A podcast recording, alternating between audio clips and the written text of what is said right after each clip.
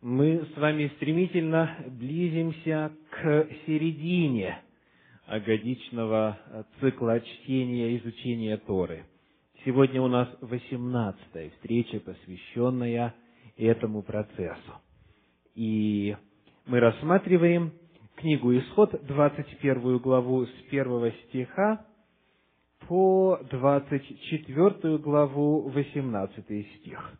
Исход 21.1-24.18. В минувшей недельной главе Торы мы читали о том, как Господь провозгласил с горы Синай текст десяти заповедей. И затем написал его своим перстом. А если точнее сказано, они были написаны перстом Божиим.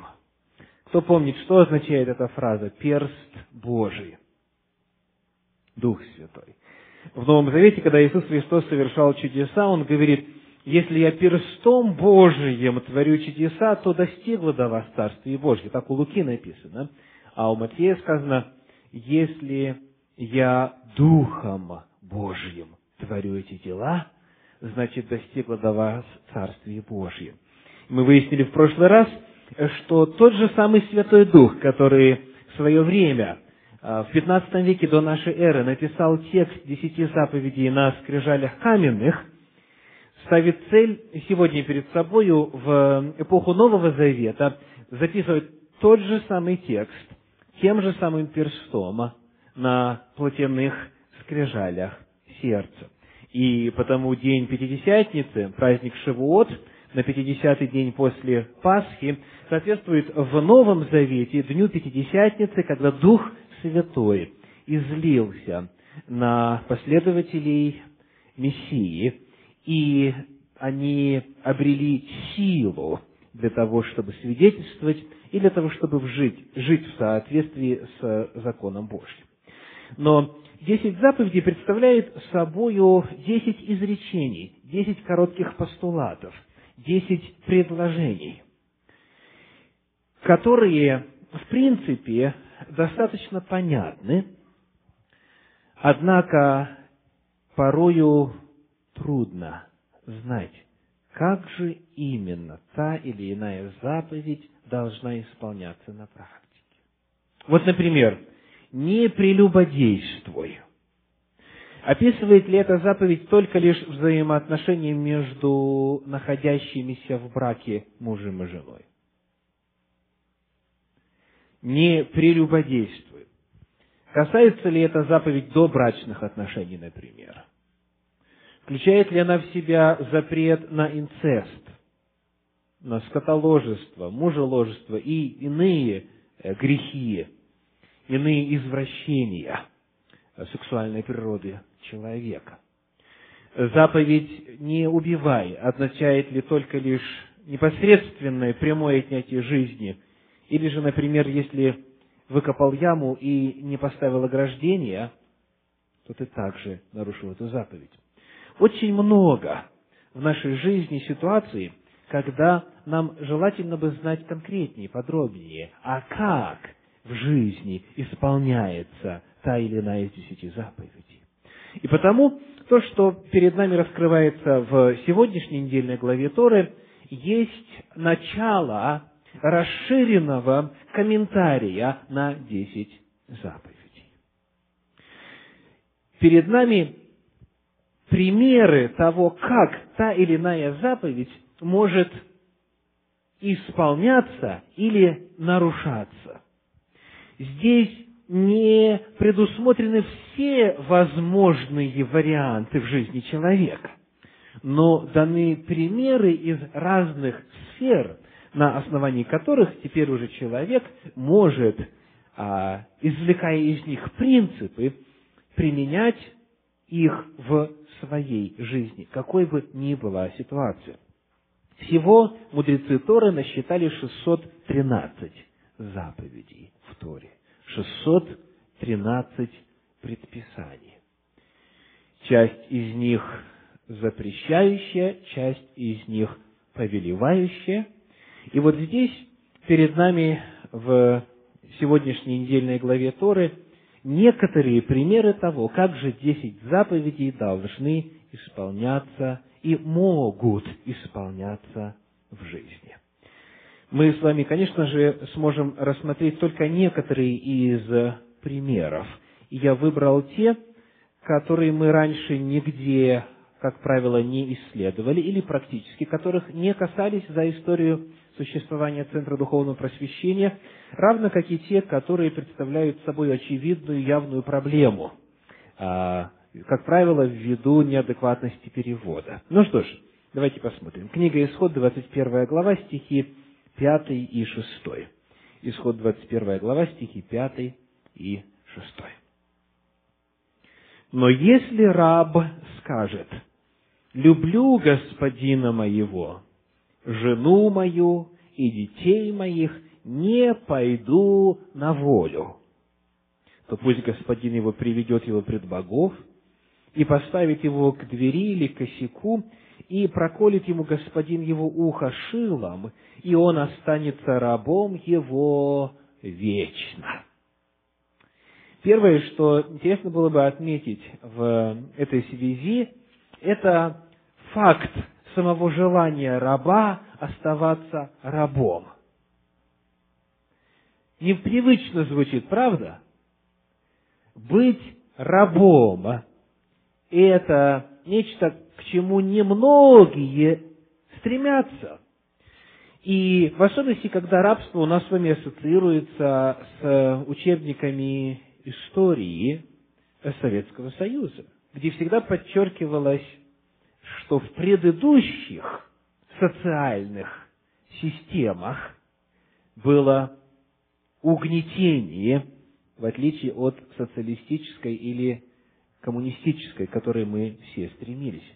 Быть рабом по доброй воле, да еще и захотеть остаться им вечно, сам по себе этот факт обращает на себя внимание, правда? Значит, рабу каково? Текст говорит так.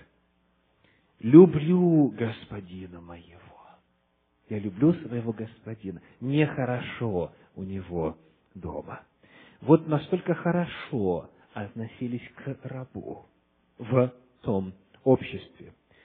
И здесь термин «раб» используется в первую очередь в смысле «работник», потому что рабство было ограничено конкретным сроком, и э, раба отпускали на волю по истечении срока, который указан в Торе. Теперь шестой стих говорит, если он все-таки хочет из-за любви к своему господину, и жене, и детям, которые у него появились, пока он был рабом, если он все-таки хочет остаться, вот что необходимо сделать. Пусть господин его приведет его пред богов и поставит его к двери или к косяку и проколет ему господин его ухо шилом.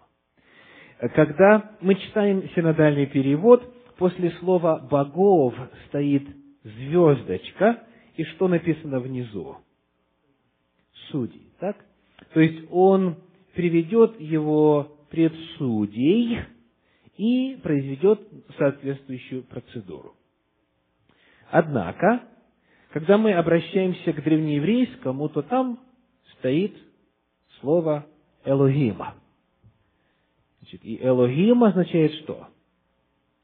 Это имя, множественная форма Божьего имени Эль, или Элоах. И потому, в принципе, технически говоря, пред богов, правильно, потому что Элохим это множественное число. Но, а, как правило, это слово в Священном Писании описывает Бога и переводится в русском языке единственным числом – Бог. А, статистика здесь такова. Приблизительно 2600 раз в Ветхом Завете в Танахе слово «элохим» используется во множественном числе и где-то около 250 раз в единственном числе. Так вот, дословно сказано так. Пусть он приведет его пред Элохима. И главное значение Элохима – это Бог. То есть пусть приведет его пред Бога. Почему же здесь решили переводчики использовать термин «судьи». Почему? Давайте посмотрим, по крайней мере, на один отрывочек из книги э, Второзаконие. Второзаконие, первая глава, 17 стих. Второзаконие, первая глава, 17 стих, говорит так. «Не различайте лиц на суде, как малого, так и великого выслушиваете, не бойтесь лица человеческого, ибо суд – дело Божие.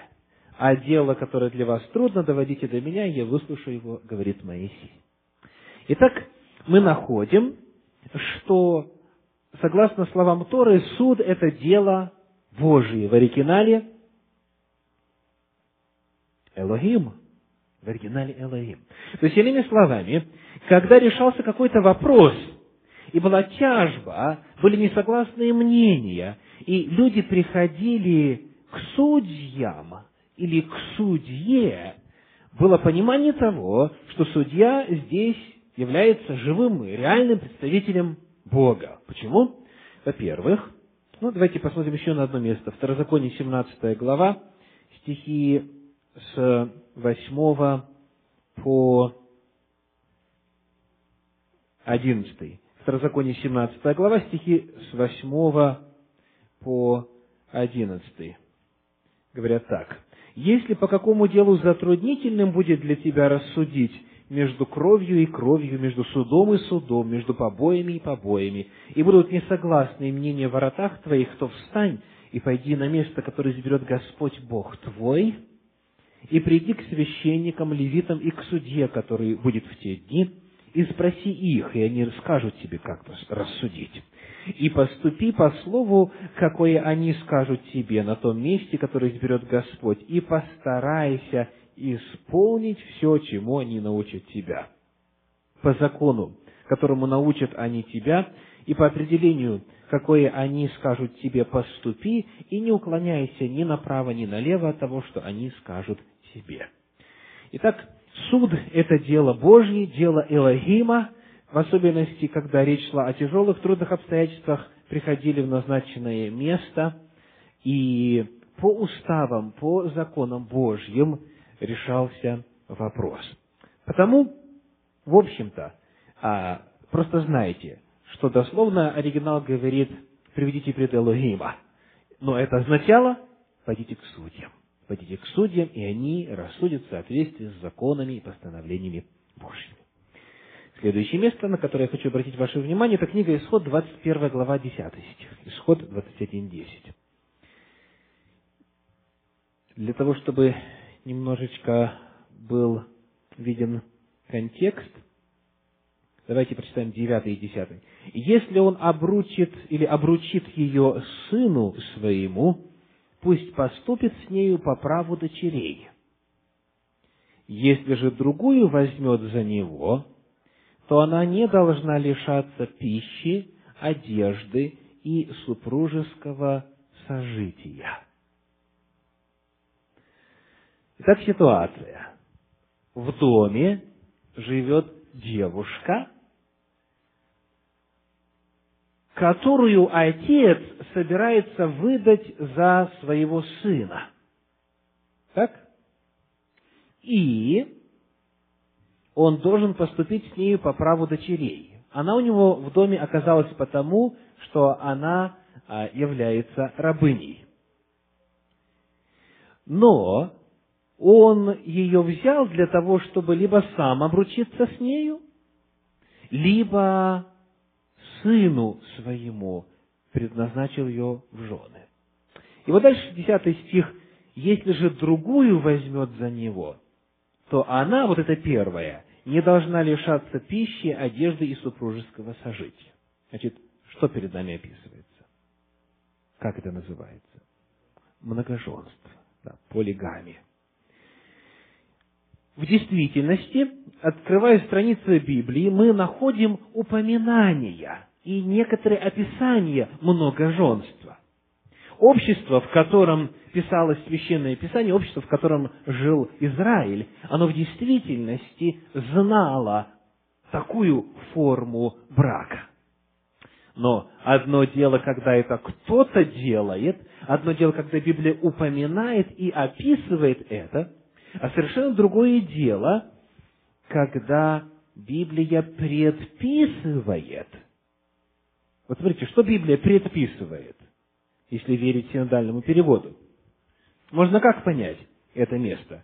Что если другую возьмет за сына, то первая не должна лишаться пищи, одежды и супружеского сожительства. То есть Бог говорит, она должна поддерживать сыном супружеское сожитие. То есть должна быть интимная близость. Естественно, у него есть жена, и плюс это. То есть, вроде бы закон обязывает, чтобы он, если у него две жены, жил интимной жизнью сразу с двумя. Это уже не описание, а повеление. Это предписание. И это тогда, конечно же, поднимает серьезный вопрос о том, что сказал в свое время Иисус Христос. Помните, что он сказал, когда его спросили в отношении многоженства? Он говорит, изначально было по-другому. Нет, точнее, он еще интереснее отвечает. Он говорит, вначале Бог сотворил мужчину и женщину и сказал им, и так далее, и так далее, оставит отца и мать, и будут двое – не трое, не четверо и так далее. Двое будут одна плоть. Тогда они говорят, а как же Моисей позволил... О, нет. Они говорят, как же Моисей повелел писать разводное письмо и разводиться. И мы дойдем, когда по милости Господней дойдем с вами до книги Второзакония, мы внимательно исследуем это место Священного Писания – но в любом случае, они говорят о том, что в законе Моисеевом Бог повелел. И потому появляется вопрос о том, как соотносится изначальный Божий план, один мужчина, одна женщина, план, описанный в Торе, и вот это повеление, когда сказано, она не должна лишаться супружеского сожития. Это противоречие. Тот же самый Бог сказал, двое одним, а здесь трое одной плоти будут. Потому я стал исследовать значения используемых здесь слов и обнаружил следующее. Ключевое слово, которое у нас переведено здесь двумя словами, супружеское сожитие – в древнееврейском «она». «Она». И это слово дословно имеет следующее значение. Первое, в форме глагола «отвечать». «Она» означает «отвечать». Дальше «петь» и «жить». Жить по-английски dwell. Отсюда слово dwelling, жилище. И, когда я стал исследовать, есть ли еще где-нибудь в Священном Писании примеры, где бы этот э, глагол или это слово «она» использовалось в значении супружеского сожития, оказалось нигде. Нигде нет. Потому задается вопрос, а на каком основании здесь его так переводить? Основание очень простое. Для того, чтобы это так перевести, необходимо предположить, что Бог одобрял многоженство в Ветхом Завете. Нужно предположить. Потому что, когда вы открываете словарь, вы э, работаете с рядом значений, вы, как исследователь, что делаете? Выбираете то, которое больше всего соответствует контексту, правда? И если во всем Священном Писании нигде это слово больше так не переводится, тогда вопрос, с какой стати здесь такое значение? Какое значение, учитывая то, что Бог сказал, двое будут одной плотью, должно быть здесь?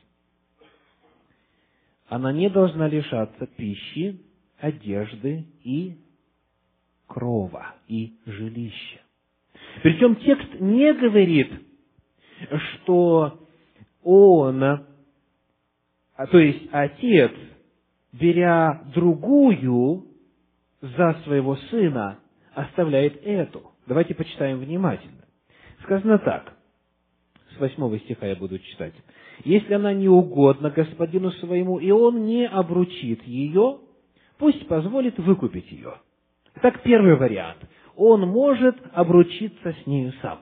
Она может стать его женой. Сказано, если он этого не делает, пусть позволит выкупить ее. Оригинал говорит точнее, пусть он поспособствует ее выкупу. Поспособствует ее освобождению.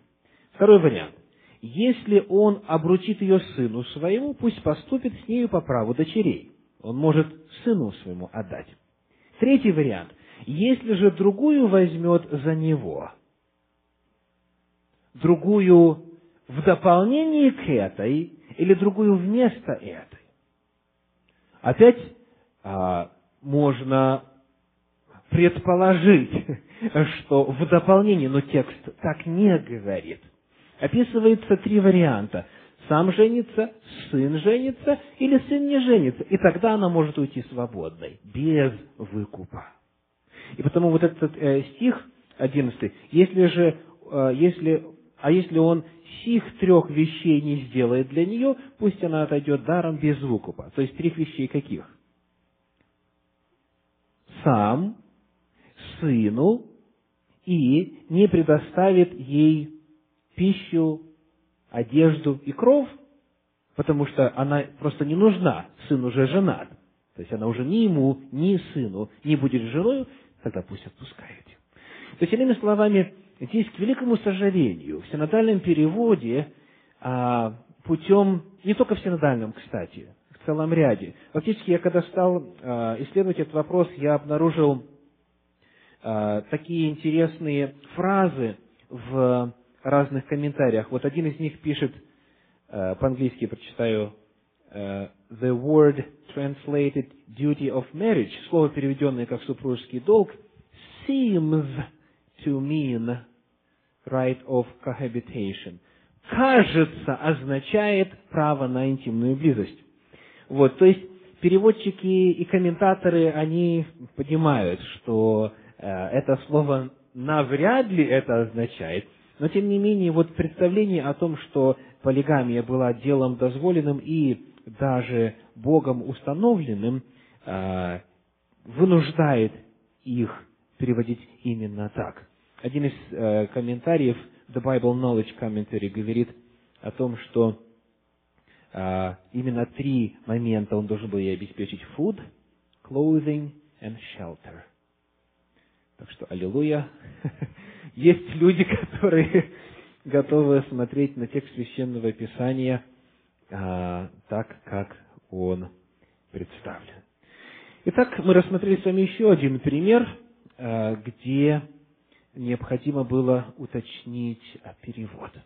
Идем дальше. Книга Исход, 21 глава, стихи 20 и 21.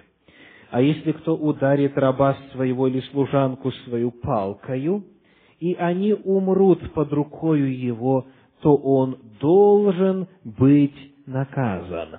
Но если они день или два дня переживут, то не должны наказывать его, ибо это его серебро. Итак, посмотрим на эти два стиха Священного Писания. Главный вопрос заключается в следующем. Что значит он должен быть наказан? Если удалит палкою, он должен, и они умрут под рукой его, он должен быть наказан. Хочу э, предложить вам комментарий Щедровицкого на этот отрывок. Мы уже знаем, пишет он, что убийство человека каралось смертью. Здесь же специально говорится о рабе и служанке, рабыне, ибо в древневосточных обществах жизнь рабов ценилась намного дешевле, чем жизнь свободных людей. А в определенных случаях хозяин имел право калечить своих рабов и даже убивать их – Например, один из ассирийских законов конца второго тысячелетия до нашей эры, сохранившийся на глиняной табличке из города Ашура, говорит о правах рабовладельца следующее. Если ассириец или ассириянка взяты за полную цену, то есть куплены как рабы, то он может их бить, таскать за волосы, бить по ушам и просверливать их и так далее. Однако закон Божий, дальше пишет Щедровицкий, данный Израилю на Синае приблизительно в то же самое время, ставит жизнь раба столь же высоко, как и жизнь его господина. На это указывает повеление об убившем раба. Слово, переведенное как «он должен быть наказан», звучит в оригинале гораздо более сурово, буквально. Ему отмщением отомститься. Ему отмщением отомститься.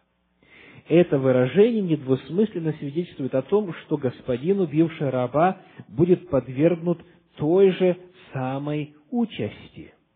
Ибо глагол отомстить или мстить имеет однозначный смысл какой?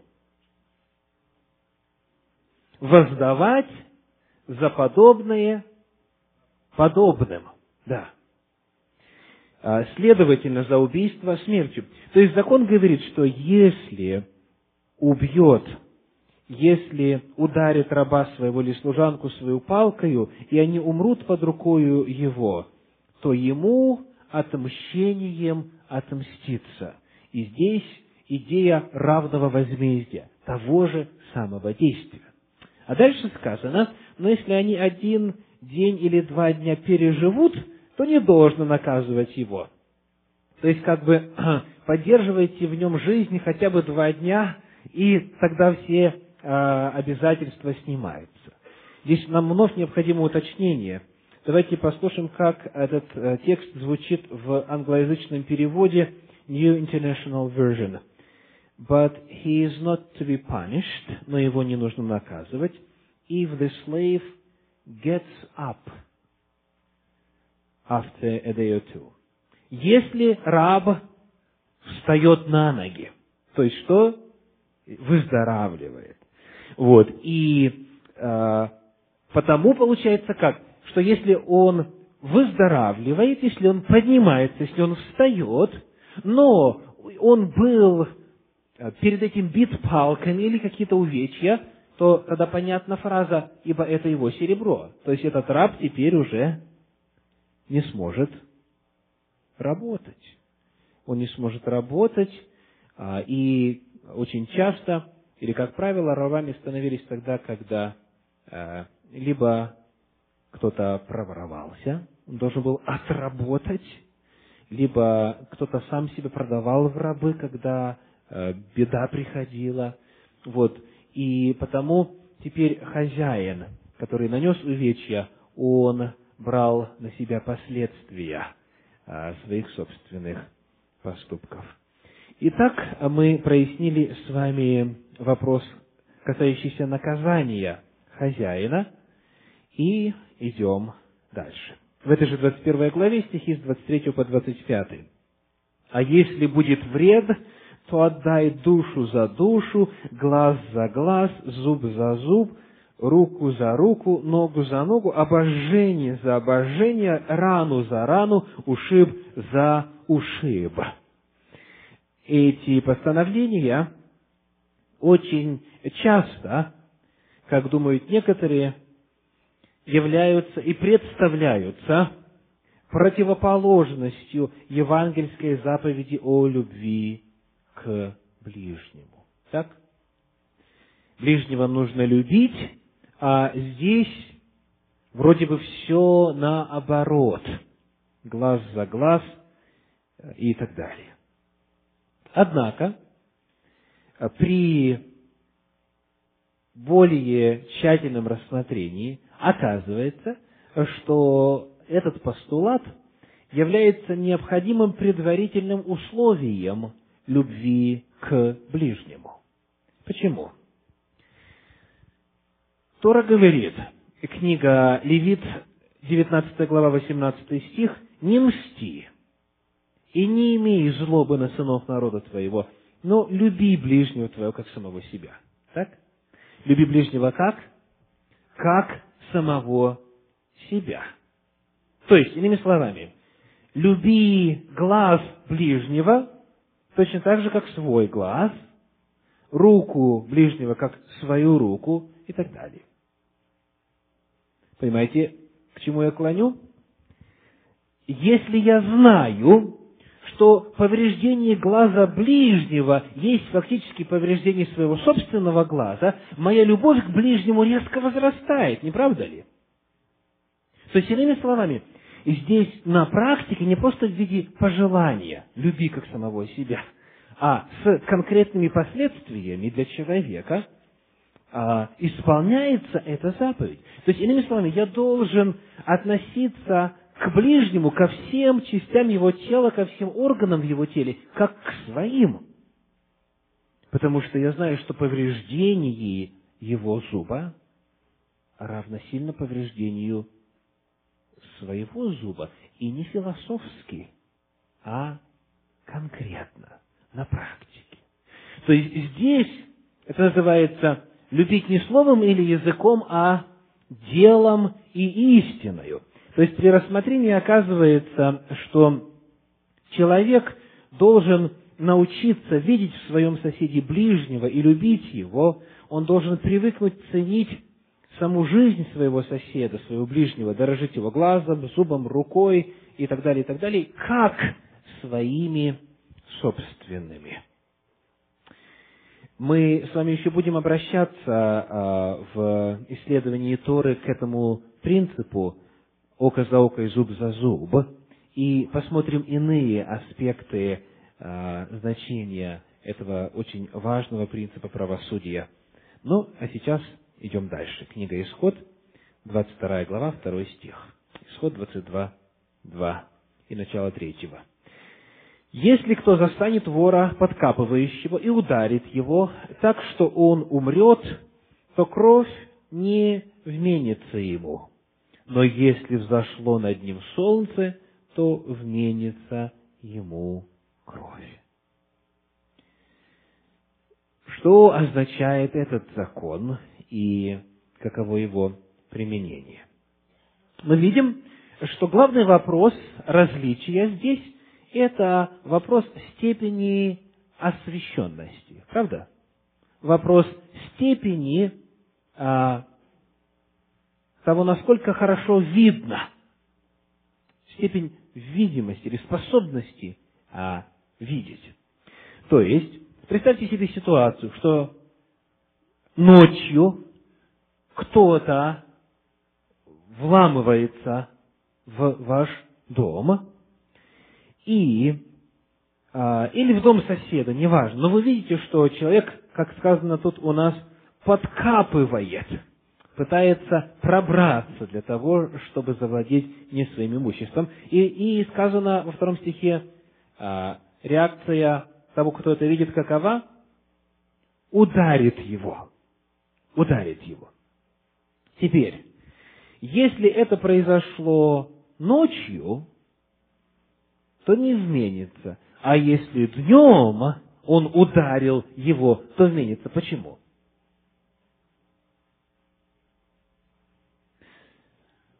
Кому-нибудь из вас случалось ночью жену двинуть в ребра? Вот некоторые признаются, как говорится, как на духу. А, я уж не говорю про все остальные страшные случаи. То есть, когда темно, можно сделать то, что ты не желал. А когда светло, тогда человек более отчетливо представляет, куда он бьет, какие могут быть последствия и так далее, и так далее. То есть закон этот говорит о том, что не должно быть намерения убить его. Да, намерение остановить его, да, там, ударить, чтобы остановить а, преступление, в этом нет ничего противозаконного или преступного. Но если ты днем ударяешь так, что человек умирает, значит, ты делаешь это с полным а, пониманием и желая отнять у него жизнь. Потому вопрос здесь того, случается ли это при солнечном свете, или при освещении, или без освещения. Кровь меняется тогда, когда это было намеренное отнятие жизни.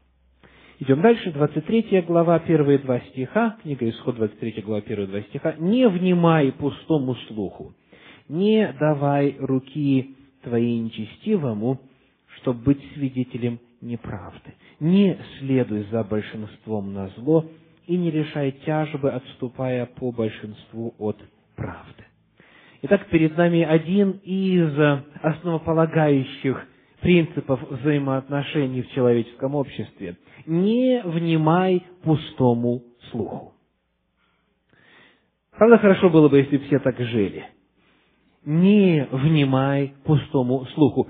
Эта заповедь а, налагает запрет на распространение слухов или на выслушивание.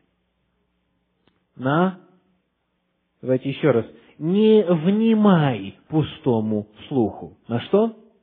На выслушивание. Очень важно. Не внимай, не слушай пустой слух. Есть заповедь, которая запрещает распространение. Это Левит, 19 глава, 16 стих. Левит, 19 глава, 16 стих говорит, «Не ходи переносчиком в народе твоем, и не восставай на жизнь ближнего твоего». Ходить переносчиком значит распускать слухи, распространять слухи, сообщать слухи, а здесь запрет внимать пустому слуху. Итак, двойной запрет – не распускать и не внимать, не ходить переносчиком и не внимать пустому слуху. А, принцип очень ясный, очень понятный, но вот теперь появляется вопрос. И этот вопрос очень тесно связан с попыткой оправдать себя а, у тех, кто все-таки внимает пустому слуху. Вопрос звучит так. А как знать, это пустой слух или правду рассказывают? Как знать? Это пустой слух или это правда? Давайте послушаем, как этот текст комментирует традиционный классический иудейский комментарий Санчина. Этот закон относится не столько к тому, кто распускает слухи, сколько к тому, кто им верит. Мудрецы говорят, что распускание слухов убивает троих. Того, кто говорит, того, кто слушает, и того, о ком идет речь. Здорово, правда? Я повторю. Распускание слухов убивает троих, того, кто говорит, того, кто слушает, и того, о ком идет речь. И вот этот вот естественно появляющийся вопрос о том, как знать, это пустой слух или нет, имеет ответ в иудейской традиции, и он следующий.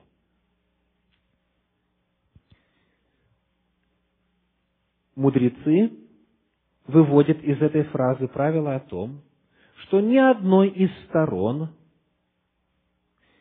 не разрешается говорить и давать объяснения в отсутствие другой стороны. И отсюда выводится правило суда, как пишет известный комментарий, комментатор Торы Раши. Этот запрет слушать злоречие, речи порочащие, а также запрет, относящийся к судье, чтобы он не выслушивал одну сторону до прихода другой стороны. То есть, иными словами, а, эта заповедь абсолютно запрещает какие бы то ни были негативные разговоры. Доброе можно рассказывать о третьем лице без его присутствия, но если что-то плохое рассказывается, то для того, чтобы узнать, это, худ, это э, молва пустая или правдивая, необходимо иметь рядом с собой этого человека. вот если э, каждый из нас возьмет себе за правило, как только что-то плохое о человеке без его присутствия начинает звучать, тут же набирать номер его телефона и ставить его на спикер, или же, если этого нет, а, просто предлагать тому, кто пытается рассказать что-то интересное, подождать, пока придет тот человек, или назначить встречу, то тогда многие ссоры, потенциальные проблемы, еще не зачавшись, умрут. И никогда не будут нас тревожить. Итак, как вы думаете, какую заповедь объясняет этот постулат Тора из десяти? Не произноси ложного свидетельства на ближнего твоего. Ну что ж, мы с вами практически подошли к концу комментария на сегодняшнюю главу Торы. И в завершении я хочу отметить один момент касательно календаря.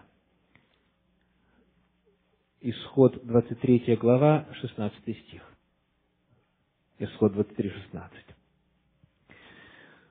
«Наблюдай и праздник жатвы первых плодов труда твоего, какие ты сеял на поле, и праздник собирания плодов в конце года, когда уберешь с поля работу твою. Какие праздники здесь имеются в виду? Исход 23, 16. Праздник жатвы первых плодов – это,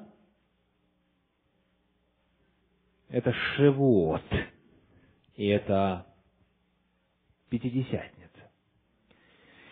И праздник собирания плодов – конце года, когда уберешь с поля работу твою. Ну, чтобы было понятнее, с 14 стиха читаем. Три раза в году праздную мне.